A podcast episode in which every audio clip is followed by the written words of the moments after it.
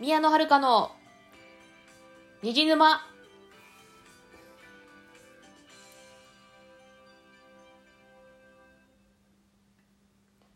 皆さんこんばんは宮野遥です。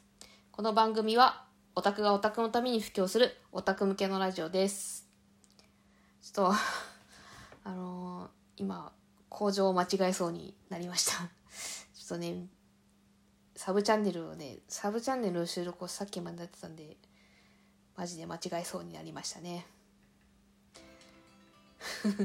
ちょっとねうん。うんあのまあ危うく、ま、間違えなくて済みましたけどね。なんでちょっとタイトルゴロが若干若干落ち着いてたのはそのせいですね。あのまあ今最近始めたんですよねサブチャンネル。あのポッドキャストで始めたんですけれども博物館について語る番組をねポッドキャストでやってます。あのタイトルが「今夜は博物館の話をしよう」っていうタイトルなんですけれどもまあ博物館に興味ある方はねちょっとよかったら聞いてみてほしいと思います。あの概要欄にあのいろんなところにね サブチャンネルのリンクを貼ってますんでね。ちょっとよかったらね興味ありましたら聞いてみてください。という話では終わりませんよ。今日は本題はそこじゃないんでね。まだあるありますからね。まあですねあのーまあちょっとねやっぱなんかね雑談入れると喋りやすいですよねって、まあ、個人的には思います。なんか助走くっつけてなんか走れてるなって感じがするんでね。ちょっとこれからもちょっと冒頭で雑談を入れていくスタイルにしたいと思います、まあ、ただラジオトークは短いんでねあんまりずっと喋ってはいられないけどね。まあそんな感じでやっていきたいと思います。まあちょっと虹沼は、まあ、割といろいろやっていきたいいきたいと思います。もう早速噛みましたけどね。ででですね今日まあやっと本題に入りますけどね。今回はですね今回のタイトルねまた長いタイトルなんですけどもねあのななんて言えばいいのかなその展開が重くても読める作品とそうでない作品は何が違うんだろうかっていうことをねちょっと考えてみたんですよね。まあ、まあ、あるじゃないあのななんだろうねなんか展開が重いから読みたくないっていうわけじゃないんですよね。まあ私はあの弱気の不女子なので まあ要はあれです。あの最終的にはハッピーエンドになってほしいんですよ。なのでまああのまあ、辛い展開が別に好きかと言われれば別に好きではないですよ。好きではないけどもなんかね最終的にね幸せになってくれればそれでいいんですよ。なんか家庭でなんかすごいなんかハラハラとハラハラドキドキするのはそれはいいのよ。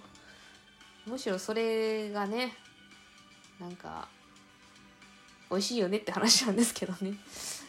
まあねえ。だからね最終的に幸せになってくれれば、まあ、それでいいんだけどなんかなんですかね。なんか展開が重くてもねなんか読みたくなる作品とそうじゃない作品ってどこに違いがあんのかなっていうのをね最近考えたんですよね。まあ何なのかって話なんですけどうんまあななんですかね結論から言うとそのなんかキャラの背景が描かれてるかしっかり描かれてるかどうかっていうところかなって思いますね。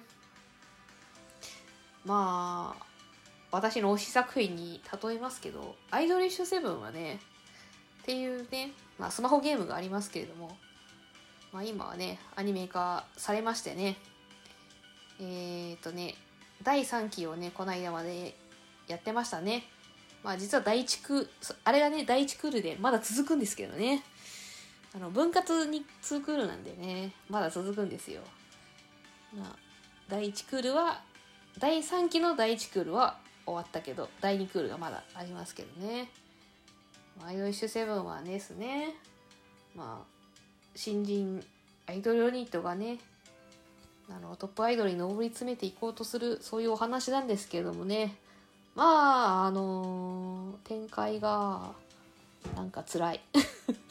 もうなんか多分ねこれ私のあくまで私の感覚ですけどもあの辛い点話の中で辛い展開が1割救いがいあ嘘ちょっと待ってください。間違えました。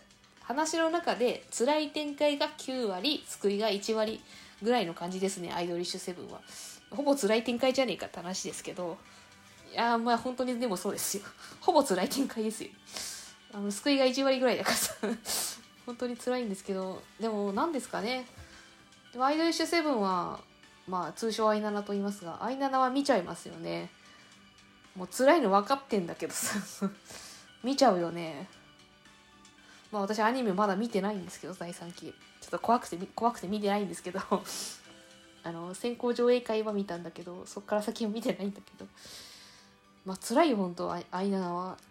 辛いけど見ちゃうのは何でかなって考えた時になんですかね。やっぱりそのキャラの背景がしっかり描かれてるんですよ。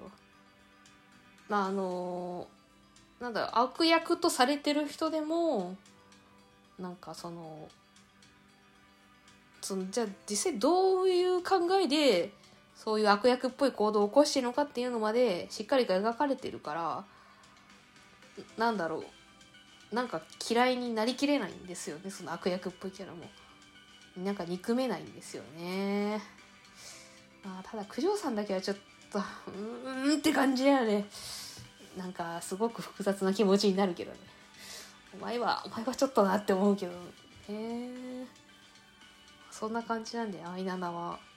読んじゃいますね。読んじゃうし見ちゃうねって感じですね。ストーリー読んじゃうし見ちゃうしっていう感じなんですよね。まあほぼほぼ辛い展開ですけどね。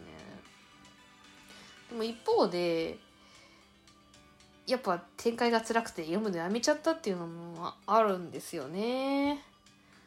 どう ちょっとどうなのかあんまりちょっとね。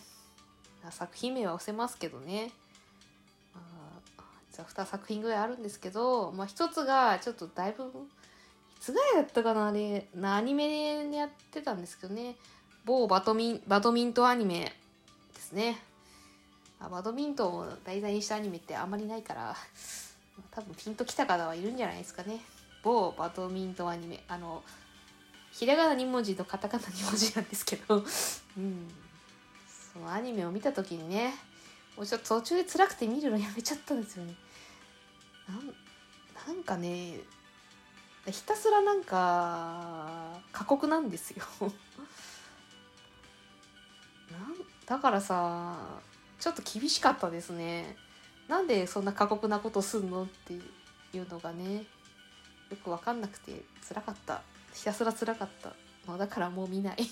というか見てないですね、まあ、あとは今ジャンププラスでやってる作品でねとある漫画があるんですよ。あのー、なんか働きながら漫画家を目指す的なね作品があるんですよ。タイトル名は伏せますけれども。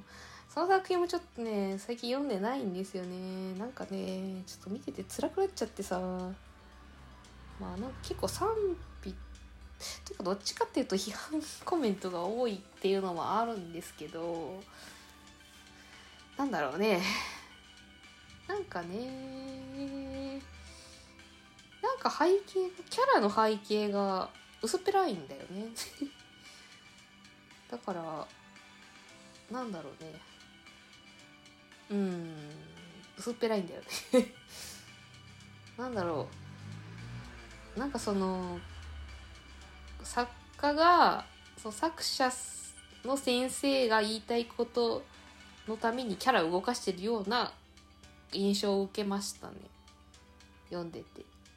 なんでなそのせいなのかな？そのせいでなんか薄っぺらく感じるのかな、うん、あ作品名忘れますけどけれどもね。まあそんな2作品がねちょっとねちょっと見てて辛かったですね。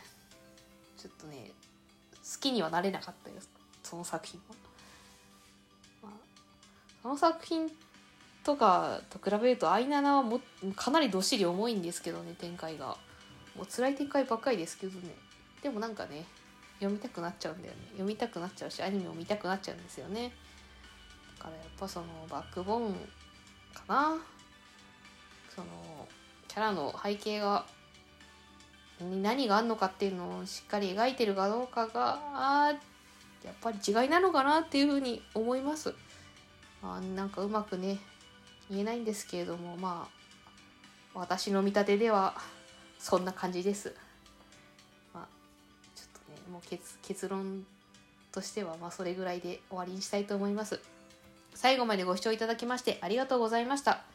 この番組へのお便りは、ラジオトークアプリ、マシュマロ、Google フォームで受け付けております。番組概要欄に宛先を載せていますので、質問や感想などを送ってくださると嬉しいです。ここまでのお相手は宮野遥でした。それではまた次回お会いいたしましょう。またねー。